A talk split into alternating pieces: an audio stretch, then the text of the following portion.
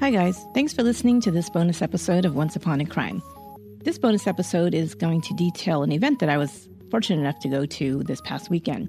Dean Strang and Jerry Buting from Making a Murderer fame, they're the defense lawyers for Stephen Avery, were in San Francisco, which is just a little ways away from where I live here in the South Bay, San Jose. And they were doing a talk called A Conversation on Justice. So I recorded a couple little clips. I will play those for you. And then I will kind of go and look at the notes that I wrote while I was there and talk a little bit about what it is they shared. It was a pretty interesting conversation, so I hope you enjoy it. Be back in a minute.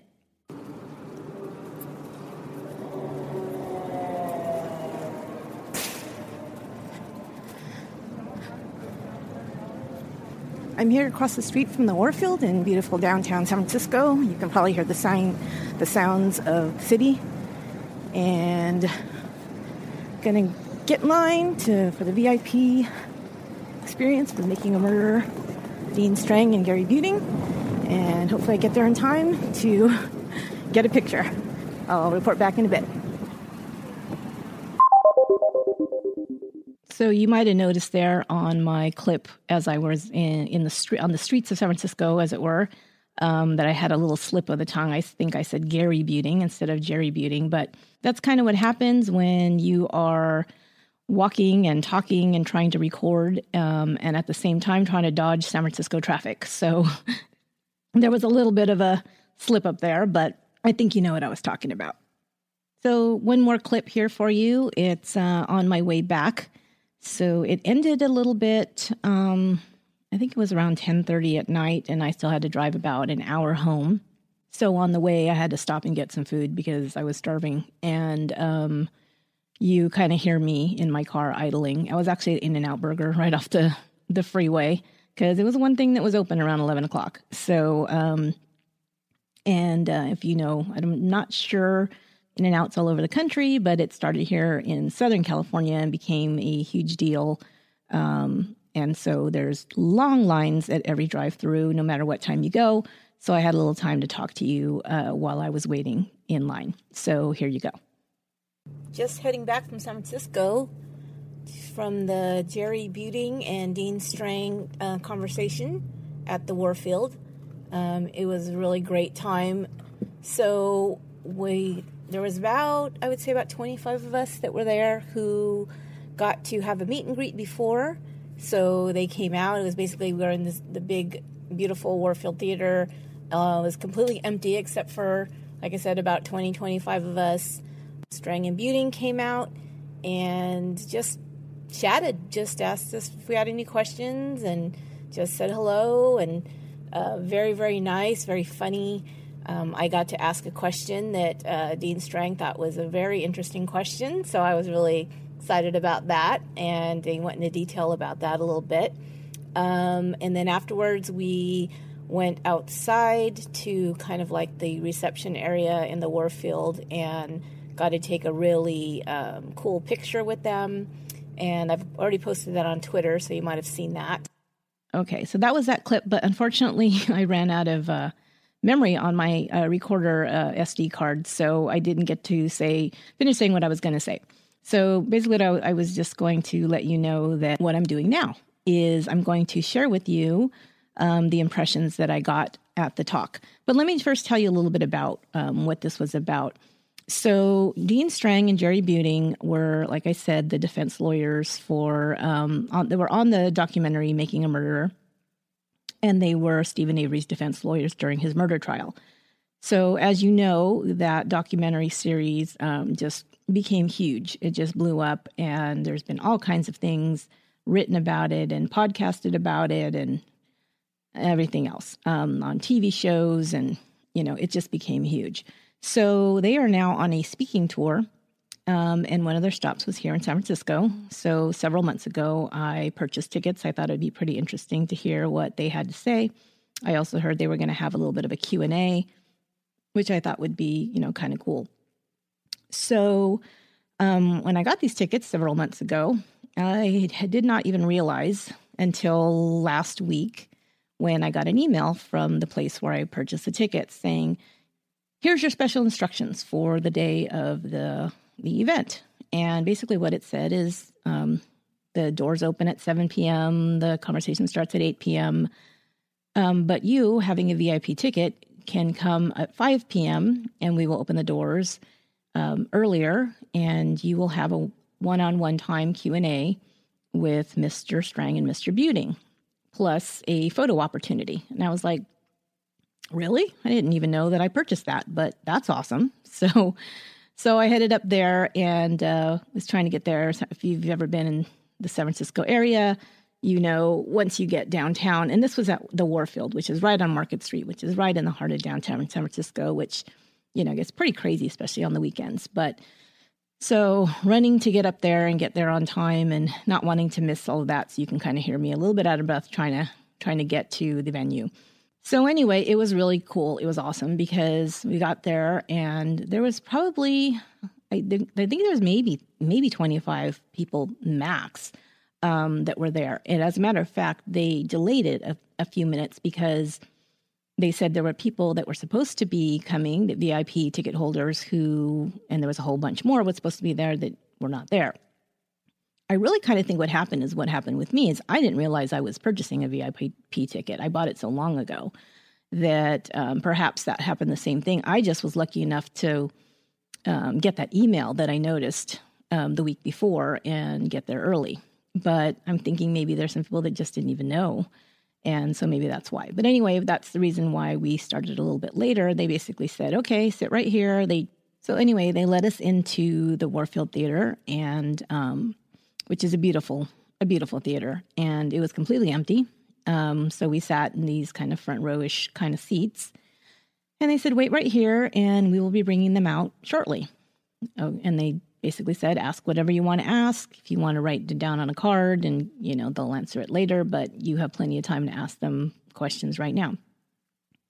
So sure enough, in the dark of the theater, about, 10 minutes later, it was Dean Strang and Jerry Buting, which was very odd to see them in person after seeing them for so long, on film. Came walking out in their very lawyerly look in their suits and ties and they're, wearing glasses just like in the movie. So, it wasn't like they came out in, summer wear, beach wear or anything like that. They very much look like you would expect them to look. Came out, just kind of walked up very, casually and said, hey, how's everybody doing? It's great to be here. And, thanks for having us. And, go ahead and ask any question you want to ask. So, we just kind of all moved in really, sat right where they were standing and ask a bunch of questions. And I guess maybe I should go over a little bit. I'm not going to go over it much because I think most people who are listening to this basically know all about Making a Murderer, probably have seen it, if not, form their own opinions about what that was all about. So, of course, Making a Murderer was a documentary that was made. It was actually following the case of Stephen Avery, who had been falsely accused and convicted of a rape and had spent 17 years in prison for that rape when he was exonerated by DNA evidence and was released. So he then filed a lawsuit against Manitowoc County, which is a county that had accused him of this crime and had convicted him, and he was asking for damages, I believe, in the tens of millions, and that was about ready to go before the court. It was, I think, just beginning when a young woman who had had an appointment set up at the Avery property went missing. She ultimately was found murdered. She actually found some of her remains on the Avery property along with her car, and he was the suspect, and he was accused of her murder.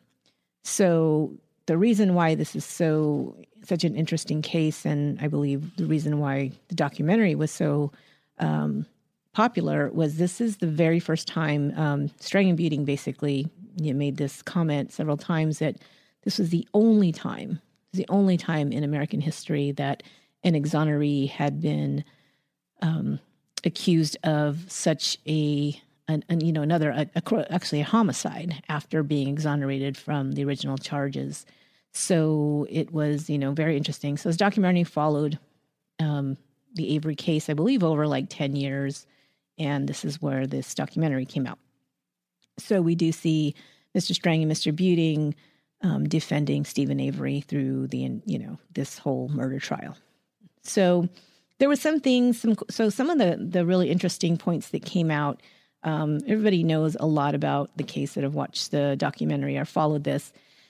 And so there are some questions that came out that maybe either had been forgotten or just weren't covered because, of course, the documentary was, even though it was 10 hours long, it could not cover all of these, you know, many hours of filming that were done. So some things, of course, had to be edited out, and people being, you know, sharp watchers of true crime documentaries had some questions. From our little group, some of the things that came out was somebody had asked about how did they find something, you know, odd or unexplained about how easily Teresa Halbach's car was found on this, you know, huge property where there was a million cars. So basically they ran as auto salvage yard that had, you know, like miles worth of cars, you know, cars there that were either being ready to be used for parts or to be crushed or whatever they were doing with them. But they were, so Teresa Halbach's car was found within, you know, an hour of searching for her car on the property. And one thing that I wrote down that I thought was pretty interesting is that I believe it was Dean Strang who said that one of the things they found very odd was that the person, if they had taken this car from where Teresa would have been, you know, probably been, if she had been at the Avery, you know, house and to where the car was found, they would have had to pass by the car crusher to take the car to this area where it was found. So if you have to pass the car crusher, wouldn't it kind of, you're trying to conceal a car if you, you know, this is the theory that she had been murdered and they were trying to conceal this car. Why wouldn't you just crush this car? I mean, that would be pretty well concealed. So that was an interesting point. They also asked about other suspects, if they had identified any other suspects. They said, well, they have their own ideas, but they can't necessarily say, yeah, so-and-so did it. And this isn't Perry Mason, he said, but, you know, too bad that it isn't. But so we can't really speak about that specifically, he said, but they did identify 8 possible suspects that were not Stephen Avery. So that was pretty interesting. Asked about the jurors, did they get to talk to the jurors after the fact? And they said that they didn't interview the jurors. They would have liked to, but it's like the jurors really didn't want to talk after the fact. So they basically took a pass and said, you know, we don't really want to be questioned by the attorneys. Because a lot of times I guess the attorneys do that. They'll say, okay, what was it? He goes, and we ask specific questions like, what of the evidence was there anything you didn't understand? Was there anything that you thought was good evidence? Was there something we did that you didn't like? You know, trying to get information and feedback about their case. But they didn't want to do that. The only one, there was actually 2. One was the excused juror. There was an excused juror, a man, who actually contacted them after the verdict, but before Stephen Avery's sentencing, contacted them and wanted to talk to them and give him his impressions of, you know, what he thought. This man also went to Brendan Dassey's trial. He was there every day during Brendan Dassey's trial. And there was another woman on the jury because Brendan Dassey and Avery were both accused of this murder, but they had separate trials, if you remember that. Brendan Dassey's trial came after Stephen Avery's, and this excuser and actually another woman who was on the jury went to Brendan Dassey's trial as well. There was an interesting, when they went back and they asked again about the other suspects because they didn't want to let that lie. They were like, okay, give us something with that, right? So there is somebody, apparently, you can go on Reddit and read a lot about this, they said. But there was, so Teresa Halbach was making these appointments. So she would go and take photographs of, you know, people who were selling their cars for this Auto Trader magazine. And so Stephen Avery's was one of the clients that day. There was another client, I believe that it's pronounced George Zipperer. I'm not sure how that's spelled, but George Zipperer. So that was another appointment that she had. Well, This man was interviewed because he was on her list of people that she was supposed to see that day. And it was really odd. And like I said, they said you can get a lot of information and details about this on Reddit if you care to go down that rabbit hole. But that this man was very, very interesting because he was very belligerent. When they interviewed him, he was kind of all over the place. He was kind of would say that this happened and that happened, and then he didn't want to talk, and then, but just very odd, like wouldn't straightforwardly answer questions about, you know, what happened that day. Did he see Teresa Halbach? What was, you know, that kind of thing. So he's a very interesting suspect. They said that they would have definitely, if they had been, you know, the detectives would have definitely wanted to, you know, delve into that a little bit more, find out what was going on there. So the question that I asked, and I'm going to throw a shout out to one of my true crime book members. I have a true crime book group here in Campbell, California, and so we meet every once in a, you know, every about 4 to 6 weeks, and we talk about a case or a book.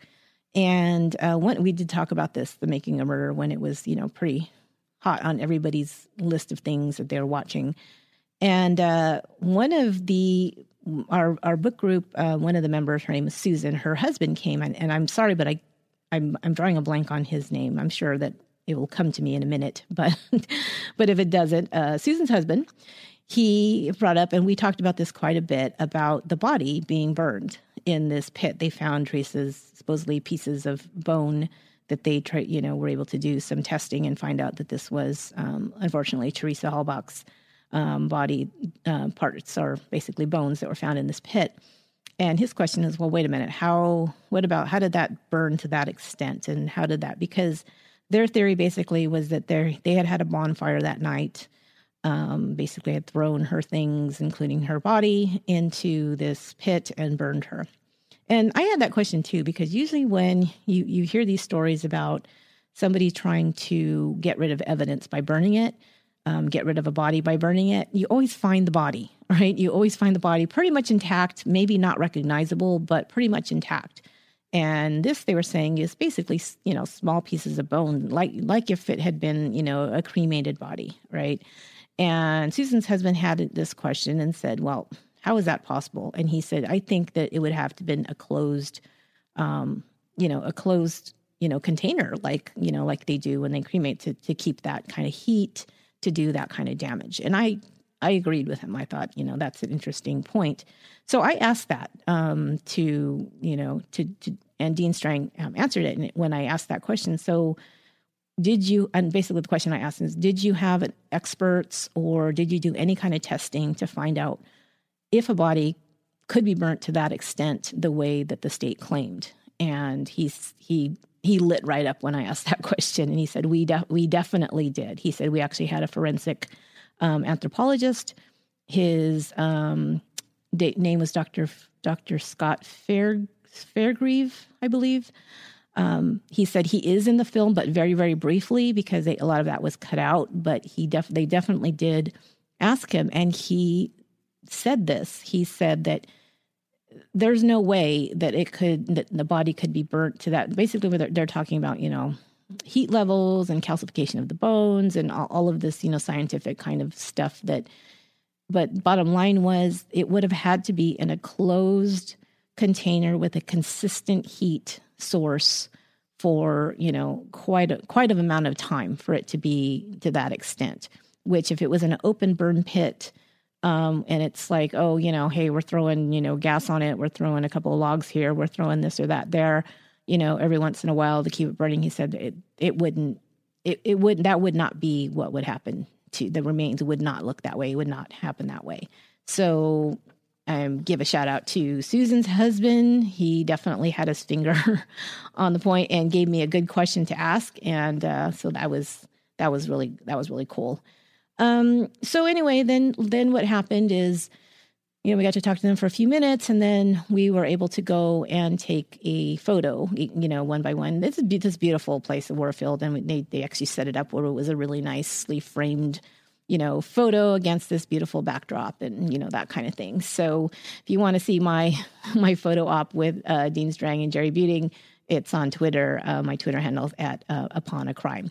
So, and there's a couple of other pictures up there too. I put the marquee from the Warfield, and I think another one of the photos is when they're speaking to our small group. But then we came back in when, you know, the general public was able to come back in and talk more about, you know, they basically had this conversation. So the person that was the moderator, I wanted just to mention him. His name was Henry Lee, and he has been a crime reporter here in the San Francisco Bay Area for many, many years. And he works as a reporter here at our local TV channel, KTVU Fox 2. He had also covered crime for the San Francisco Chronicle. So he's been involved in reporting on lots of high-profile crimes here in the area. So he was the moderator and asked some very interesting questions. He asked some of his own questions, and some of the questions came from the audience who had written down cards before, you know, they came in. So some of the things they're talking about is on this conversation, they called A Conversation on Justice, was, you know, of course, one of the first things came up was this idea about mistrust of police. And of course, Making a Murderer, that is very highly, you know, prominent in that case, because they're basically saying there's some definite police misconduct here. At least that's the theory of the defense's case, you know, as far as just evidence that was found and who found it, because there was this lawsuit against Manitowoc County that they were supposed to not be involved in investigation. Very strangely, what happened is that most of the evidence, pretty much all of the evidence, the key to the car, the bullet in the garage, you know, whatever else things were found, were found by Manitowoc County investigators after many days of searching. So that was, so that's a big kind of thing that has come out, and that's why they were talking about mistrust of police. And they're saying, you know, what's interesting about this is when we talk about mistrust of police, of course, the things that we see in the news tend to be urban areas, possibly, minorities against the, you know, minority suspects against white, you know, white police against minority suspects, that kind of thing. And he said, and this is what's very different about this case is because, you know, Manitowoc County in Wisconsin is very rural and very white. And yet it's not about so much about, you know, race, it's about class. So even though, you know, Avery's, I mean, to make it very clear, they're just not these, you know, highfalutin society types. You know, they're kind of salt of the earth, kind of, you know, they have this big property. A lot of them live in these trailers, not well educated. He said in this county, you know, not much above high school level, if that. A lot of just working people, a lot of elderly people that are there.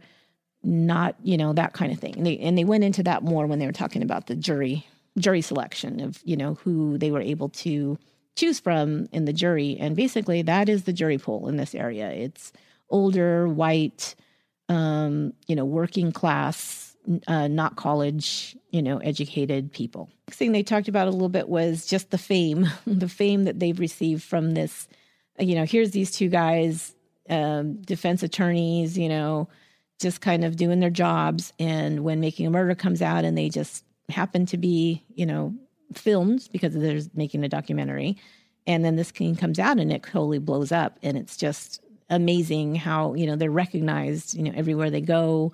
And it's just really odd because, you know, they never set out to be celebrities or, you know, they were being teased because they're being called these heartthrobs, you know, and that kind of thing. If you want to know, Jerry Buting is on Twitter. Dean Strang is not. Jerry Buting is at J Buting at J Buting, Buting. So he's got quite a lot of followers. And then he said, you know, one thing you need to understand is that 80% of the population of the United States cannot afford a lawyer. You know, so really public defenders are it for many, many, many people. So a couple other points here that were interesting, that I found interesting that I took some notes on at the conversation was that, as we said before, how Dean Strang and Jerry Buting have become these, you know, quasi-heartthrobs out in the world now. But they were saying, you know, when you are a criminal defense attorney, you are not a popular person. That is usually not how it works out. he said, you know, you're especially in this case, and because it was really tried in the media, and they really said you had to be there to realize how much the public turned on Stephen Avery after this charge was leveled against him for the homicide of Teresa Halbach. He said he was the most hated man in Wisconsin since Jeffrey Dahmer. And he goes, and that's pretty bad. So that was, that's what they were working with. He goes, that this is what we are walking into every day. And of course, you don't get that now because, we basically have been put out as these, heroes for justice, which is awesome and wonderful, but that is not how it normally looks or feels when you are a criminal defense attorney, which I thought was interesting. Going into jury selection, they were talking a little bit about that. We were talking about who the jury was made up of, people from the community, which, I kind of outlined that before. And they said the prosecutors, this was interesting to me, and I might have gotten this a little bit wrong, but I think I heard it right, and I did write this down, that when they go into where they're able to challenge and decide, who's going to sit on the jury, that the prosecutor's side has unlimited challenges, basically can decide no, yes, however many times they want to do that, where the defense side gets 6. And I believe I heard that right. 6 challenges only. And they said one of the things, the one question that the prosecutor asked every person who was a potential juror was, are you a person who likes puzzles or do you prefer to have the big picture? So basically, if they said they liked puzzles, getting something, putting it together, figuring it out all out, they would say, thank you for coming. You're dismissed. So, and he said, and if you think about that, of course, we want people who like puzzles and like to think things through and see how this fits, and not just being handed this picture and saying, oh, look at this picture. This is what it is. He said, so that was, that was another challenge for us. They talked a little bit about the state of the prisons here in the United States in our modern times. They're talking about prison is no longer being rehabilitative for the most part. It's just punitive, that we give out the longest sentence of pretty much any country. Our sentences are longer than anybody's. Of course, we know that we have the highest rate of prisoners per capita in the United States than any other country, and that includes, China, Russia, North Korea, which is pretty amazing.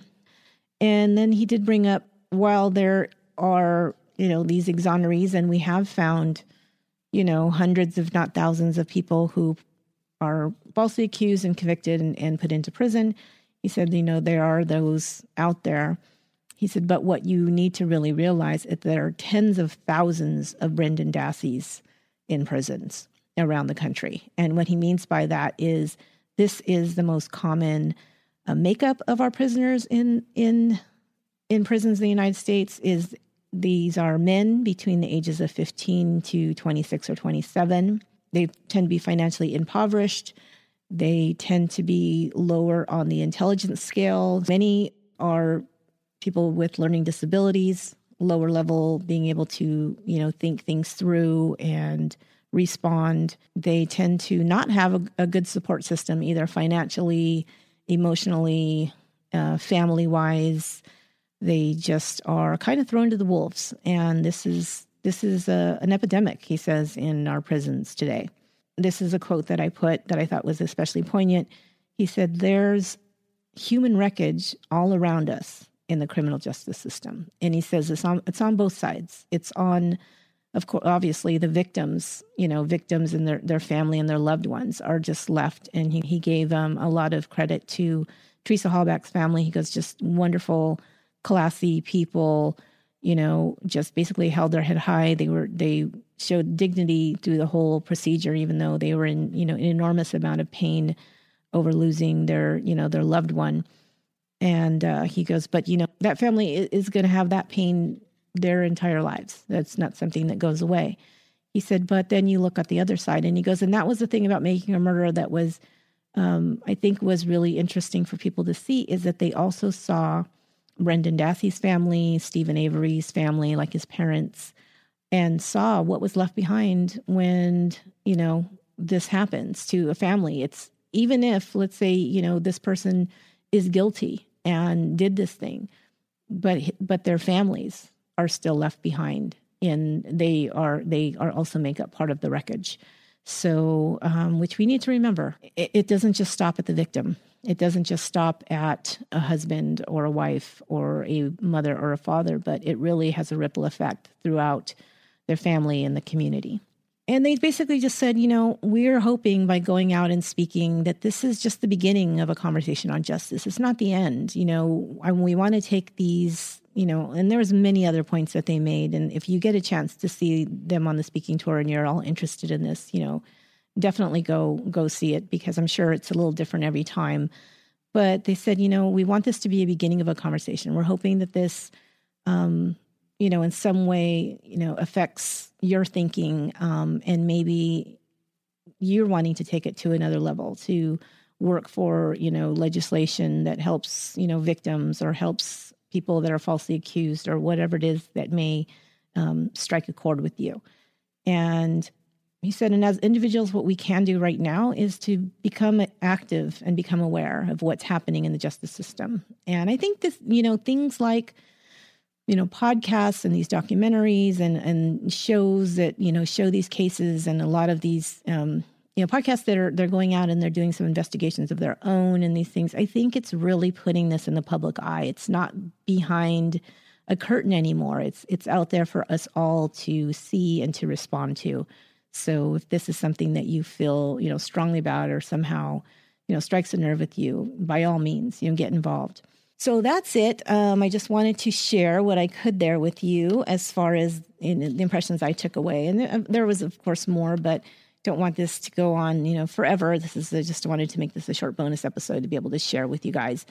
Just a couple of things I wanted to make you aware of is I mentioned on my last episode that I'll be heading to Fort Lauderdale, Florida here in a couple of days. Really excited about that. I'm going to the meetup, the Sword and Scale meetup that's put on by Mike Wade, the podcast host of Sword and Scale, and also Justin Evans from the Generation Y podcast is going to be there. So it's going to be awesome. I can't wait. I will be recording some things while I'm there and putting that together for you guys when I return next week. And other than that, I'm working also on the next episode in our series, Kids Who Kill, and that will be coming out in the second week of July. So be looking forward to that. I know I am. So just wanted to share that with you guys. Hope you enjoyed it, and I hope you have a great week and a great weekend, and I'll be talking to you soon. Thanks again.